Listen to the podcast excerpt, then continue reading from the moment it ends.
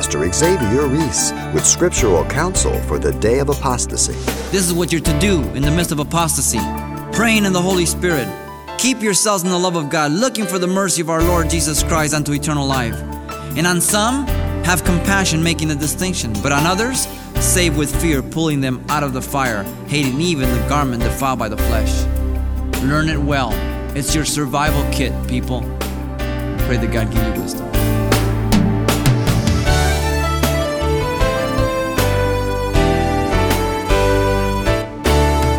Welcome to Simple Truths, the daily half-hour study of God's Word with Xavier Reese, Senior Pastor of Calvary Chapel of Pasadena, California. Coming from the pulpit, it's hardly unexpected to hear a plea renouncing the evils of a culture inundated in pornography, abortion, crime, and homosexuality. Interestingly, though, from his New Testament epistle, we learn that Jude's culture was awash with these same vices. But he doesn't bash the libertines of his world. Rather, his concern is within the church. The object of his focus was sadly on the Christian community. The simple truth is, says Pastor Xavier, Jude's concerns continue to remain valid among the churchgoers of our day. Let's join him now, continuing an introduction to a verse-by-verse study series of the book of Jude. The epistle of Jude is arranged in triplets. There's about 10 or 12 triplets that we find through this epistle. Let me give you an example of that. Just in verse 1, you find Jude, servant, brother. Three identities he gives himself. Then he says, called, beloved, preserved. Identifications to the believer. Then he says, mercy, peace, love. With the greeting. In verse 5 through 7, you have Israel as an example of God's judgment. You have angels who left their first estate. You have Sodom and Gomorrah. In verse 11, you have Cain, Balaam, Korah. Cain, hatred. Balaam, greed. Korah, envy and jealousy. And you find these triplets throughout the epistle of Jude. Now, the date of the epistle of Jude is hard to know. Scholars put it somewhere between 68 A.D. and even as far up as 80. There are some who have mentioned 90. We don't know. A lot of the argument that you get for dates and for places and all that, it's, man's conjecture and all that, and who cares?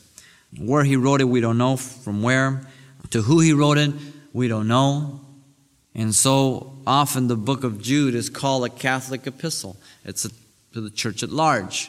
Others believe that it was a very specific group, but the only problem with that is it doesn't mention it in the epistle, so therefore we can't say that. But again, these things are irrelevant. The important thing is, what did he say? What is it that the Bible says? That's what we want to get to. How does it affect me? How does it apply to me? What is that to do to me? How is that to affect my life? That's the bottom line, people. Not knowledge, not information, but transformation. That's the bottom line. Now, the theme of the epistle is given in verses 3 and 4, where he says, Beloved, while I was very diligent to write to you concerning our common salvation, I found it necessary to write to you, exhorting, so it's an exhortation, exhorting you to contend earnestly for the faith which was once delivered to the saints. For certain men have kept in unnoticed, who long ago were marked out for the condemnation, ungodly men, who turned the grace of our God into licentiousness and deny the only Lord God and our Lord, Jesus Christ. The theme is to contend for the faith on the positive note. It is to fight the good fight of faith. It is to stand up against those who oppose, who contaminate, who delude, who pollute, who do injustice and violence to the Scriptures. That's the responsibility of every believer in Jesus Christ.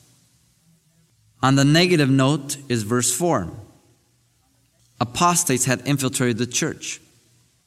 He gives us two things to identify, basically, their attack.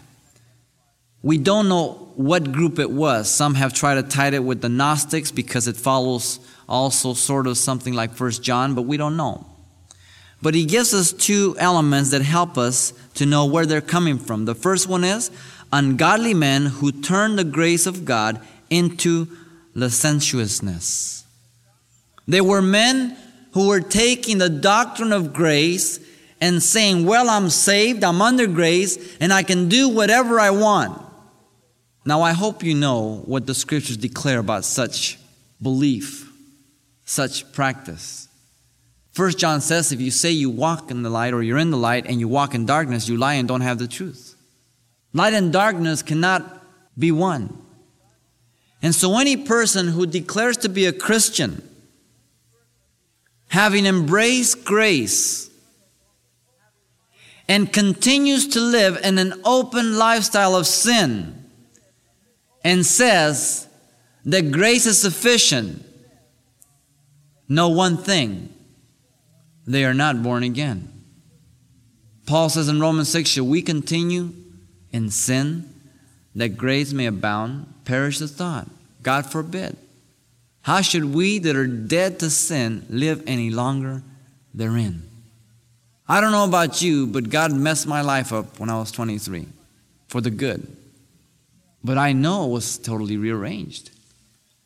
And I really wasn't that good of a guy. But I can see my life completely change. There was a junction in my life where, man, there was just devastated. The Lord ministered to my heart and I saw truth for the first time. I saw reality for what it really was, and I have never, ever been the same. Now I'm the same creep that I was when I was 23. Just as sinful in my sin nature, with the same capacities, but day by day, by the grace of God, I've been refined and continue to be refined. I'm not perfect, and neither are you, but my habitual walk is in the light. And when I use grace, it's because of my weakness or because I stumble, but not because I feel that it doesn't make any difference what I do and I can just abuse grace. Never.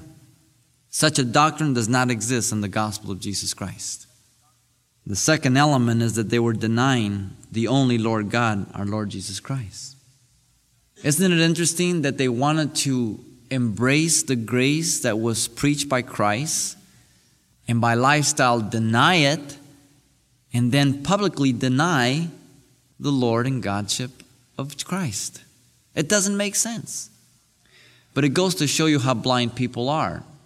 Not only those who lead, but those who follow. To you and myself, if you're grounded, it doesn't make any scriptural sense. And yet, there will be people in church that will live like that.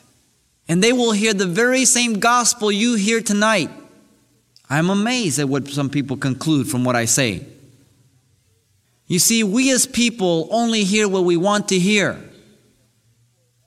We're very selective. You ever go to a cafeteria? You get what you want. Well, people are like that in the church too. They hear what they want. Now I understand a little bit more why Jesus always says, him that has an ear, let him hear. Study the messages of the churches. The Spirit says, hear. Because we don't listen with the ears of the scriptures. We listen with the ears of what's beneficial for me. We're very selective. And so these are the two elements that he describes for us regarding these apostates who had infiltrated into the church. Apostasy is always from within.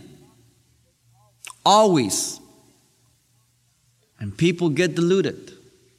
I am amazed. One of the most tragic and hurtful things that I experienced as a pastor is when people within the body start murmuring and complaining and finding some disgruntled differences, and they're not very comfortable here any longer or at any other church. And they begin to contaminate other people who are vulnerable, who are babes in Christ, or who are as carnal as they. And they draw them away from a fellowship that is feeding them, loving them, and they're ultimately destroyed. They don't fellowship anywhere else. I know you will find it hard to believe me, but please believe me. Most people that leave a church don't go to another church. They just flake out. Or they just church hop without any commitment. They're much like the marriages today. You get tired of your wife, hey, divorce her, get another one. Christians do that all the time. You won't let me be some in the ministry, huh? I'll pick up my toys and go somewhere else. No commitment. No integrity. And they always say, well, God is leading me out. I am always amazed of how sensitive our ears are at discerning God's voice to lead us out, but never to lead us into anything. Which allows me to believe that we don't discern God's voice at all. We just say we do. But see, we have to dress our carnality with something that sounds spiritual. There are many parallel passages. Let me just touch on a few to kind of back up the theme of apostasy in the last days. Turn with me to the Gospel of Luke, if you will, in chapter 18. Our Lord and Savior Jesus Christ is talking here. And if you remember being with us when we went through the Gospel of Luke, it's been a while now. A tremendous gospel. I would encourage you to read it, know it. In chapter 18 of Luke, you remember that Jesus had been speaking about his soon return and the different signs that were going to take place and how the days were going to be. That's chapter 17. And after that, he went into chapter 18 and he spoke a parable unto them that men always ought to pray and not lose heart. But this parable must be interpreted in the midst of chapter 17, in the context of the soon return of Jesus Christ. And the more specific context is to avenge his wrath against the ungodly. Because the parable that he gives, if you're familiar with it, it's that widow that continues to bug this judge for justice. He finally gives in, though he didn't fear God or man. And the application is in verse 6. Then the Lord says, hear what the unjust judge said. And shall God not avenge his own elect, who cry out day and night to him, though he bear long with them? You see, the context is chapter 17. In the soon return of Christ, times will get so bad that even the people of God will give up that God is going to avenge himself. And Jesus says, you shouldn't be fainting. You should be praying and trusting and knowing that I will avenge you and pour out my wrath on the ungodly. If an unjust judge does it, how much more the judge of all the earth? Now, usually this parable is taught on something completely different. You have to interpret it in the light of chapter 17. That is the context. Now look at verse 8. I tell you that he will avenge them speedily. Nevertheless, when the Son of Man comes, will he really find faith on the earth? It is a rhetorical question. The answer is obvious. No. Did he not say to his disciples, my little flock? And so, according to the words of Jesus, there will be a great apostasy. There are many other scriptures we can look at as far as Jesus is concerned, but that will suffice.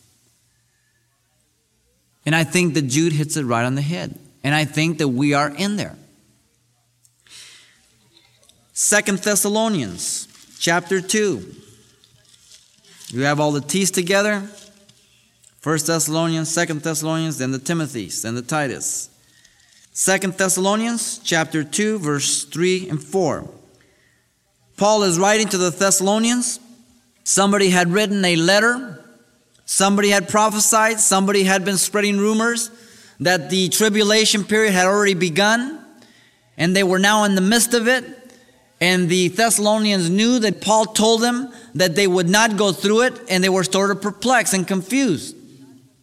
And so Paul, let me back up to verse 1. Now, brethren, concerning the coming of our Lord Jesus Christ, and listen to this, and our gathering together to him. That's the rapture. That's not the second coming. Jesus will come back for his saints, but Jesus will come back to the earth with his saints. There's a big difference. He says, in our gathering together to him, we ask you not to be soon shaken in mind or troubled, either by spirit, somebody probably said, thus saith the Lord, and prophesied, or by word, or by letter, as if from us, as though the day of Christ had come. Somebody had signed Paul's name or one of the apostles and sent the letter off. It was false. He says, let no one deceive you by any means, for that day will not come. What day? The tribulation day, the day of wrath. They thought they were in it. Unless the apostasia, same word, comes first, and the man of sin be revealed, the son of perdition. He goes on to speak how he'll exalt himself above all that says and calls himself God in the temple of God. A great apostasy will take place first, prior to the appearing of the Antichrist and the beginning of the tribulation and great tribulation. Go to 1 Timothy, keep going to the right, chapter 4, verse 1 through 3. Now the Spirit expressly says that in the latter times some will depart from the faith, giving heed to seducing spirits and doctrines of demons, speaking lies and hypocrisy, having their own conscience seared with a hot iron, forbidding to marry, and commanding to abstain from foods which God created to be received with thanksgiving by those who believe and know the truth. For every creature of God is good and nothing to be refused if it is received with thanksgiving, for it is sanctified by the word of God in prayer. And so there you have what the Spirit says about the latter times. Seducing spirits, doctrines of demons, a departure from the faith. Now, I believe that the departure from the faith is fulfilled in two ways.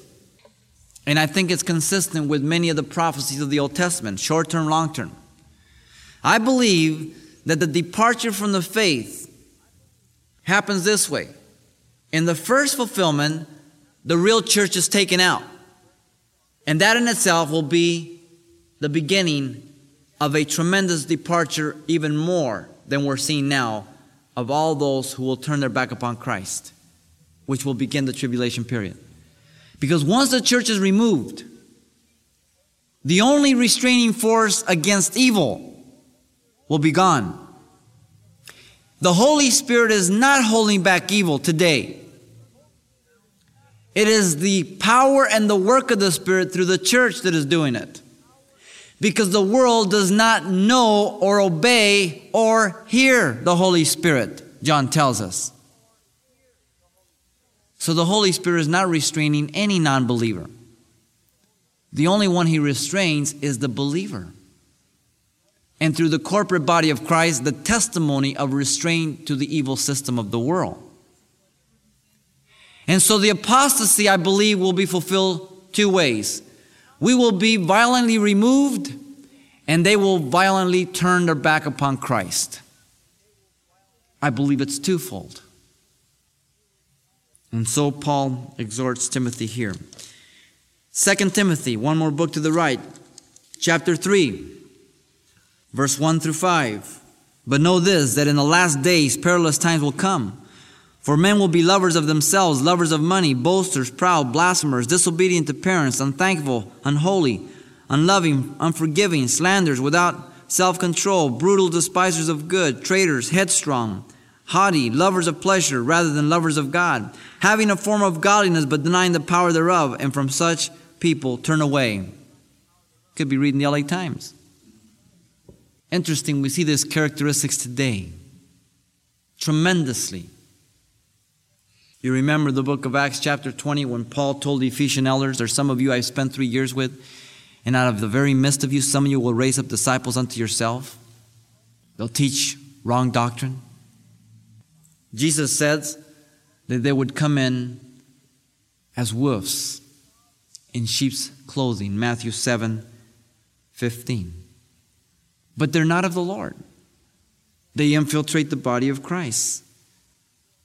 2 Sundays ago, we spoke on testing the spirits in 1 John 4:1. Test every spirit, for there are many spirits that have gone out into the world, but not every spirit that has gone into the world confesses that Jesus Christ has come in the flesh or is coming. You see, the test is, what do they say about Jesus?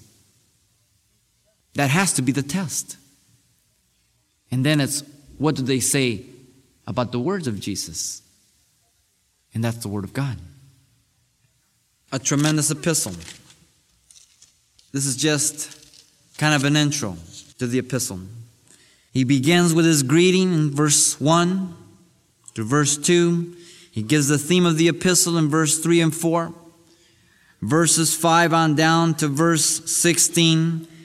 He uses illustrations of judgments from the Old Testament, specific places, specific people, human as well as spirit. He mentions names in particular and examples so that we cannot miss, and he says, woe to them, verse 11. He gives very vivid and colorful metaphors in verse 12 on down to verse 13. Spots, literally scabs, clouds without water, late autumn trees, twice dead, pulled up by the root, raging waves, shame, wandering stars. And then he cites, in verse 14, the apocryphal writing. So they tell us. And also in verse 9, Michael the archangel contests against Satan for Moses' body. Now, I don't know if it's a true citing of the apocryphal books. I believe they may be able to make a correlation. I'm not sure, because he is writing under the inspiration. It doesn't mean that he couldn't quote them, but it doesn't mean that he is quoting them. Murmurs, verse 16 says. Complainers. Sounds like a lot of people in the church. After their own lust. Mockers, verse 18. Sensual persons, verse 19. Causing divisions. We're more spiritual than you. We know better. And yet the climax of the entire epistle is found in verse 20 to 23. You beloved, building up yourself in your most holy faith. This is what you're to do in the midst of apostasy. Praying in the Holy Spirit.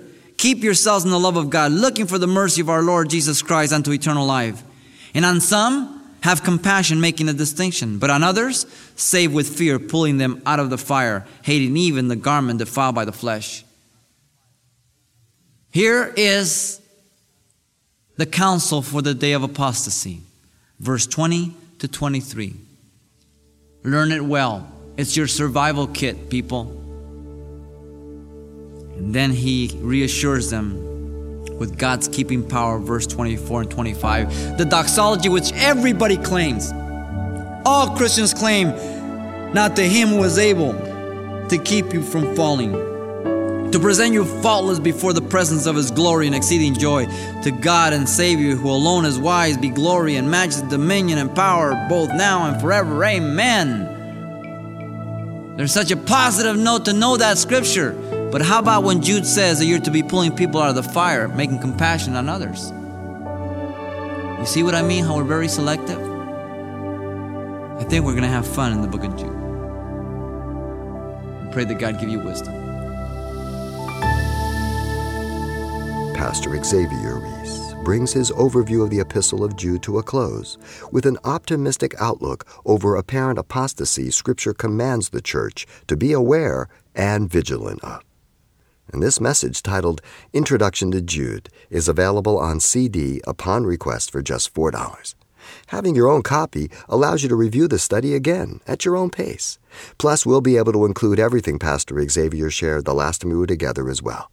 So once again, the title to ask for is Introduction to Jude, or simply mention today's date when you write Simple Truths, 2200 East Colorado Boulevard, Pasadena, California, 91107.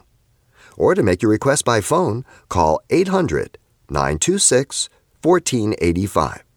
Again, that's 800-926-1485. or the address once again is Simple Truths, 2200 East Colorado Boulevard, Pasadena, California, 91107. And please don't forget to include the call letters of this station however you choose to contact us. And then join us for more Simple Truths next time with Pastor Xavier Reese.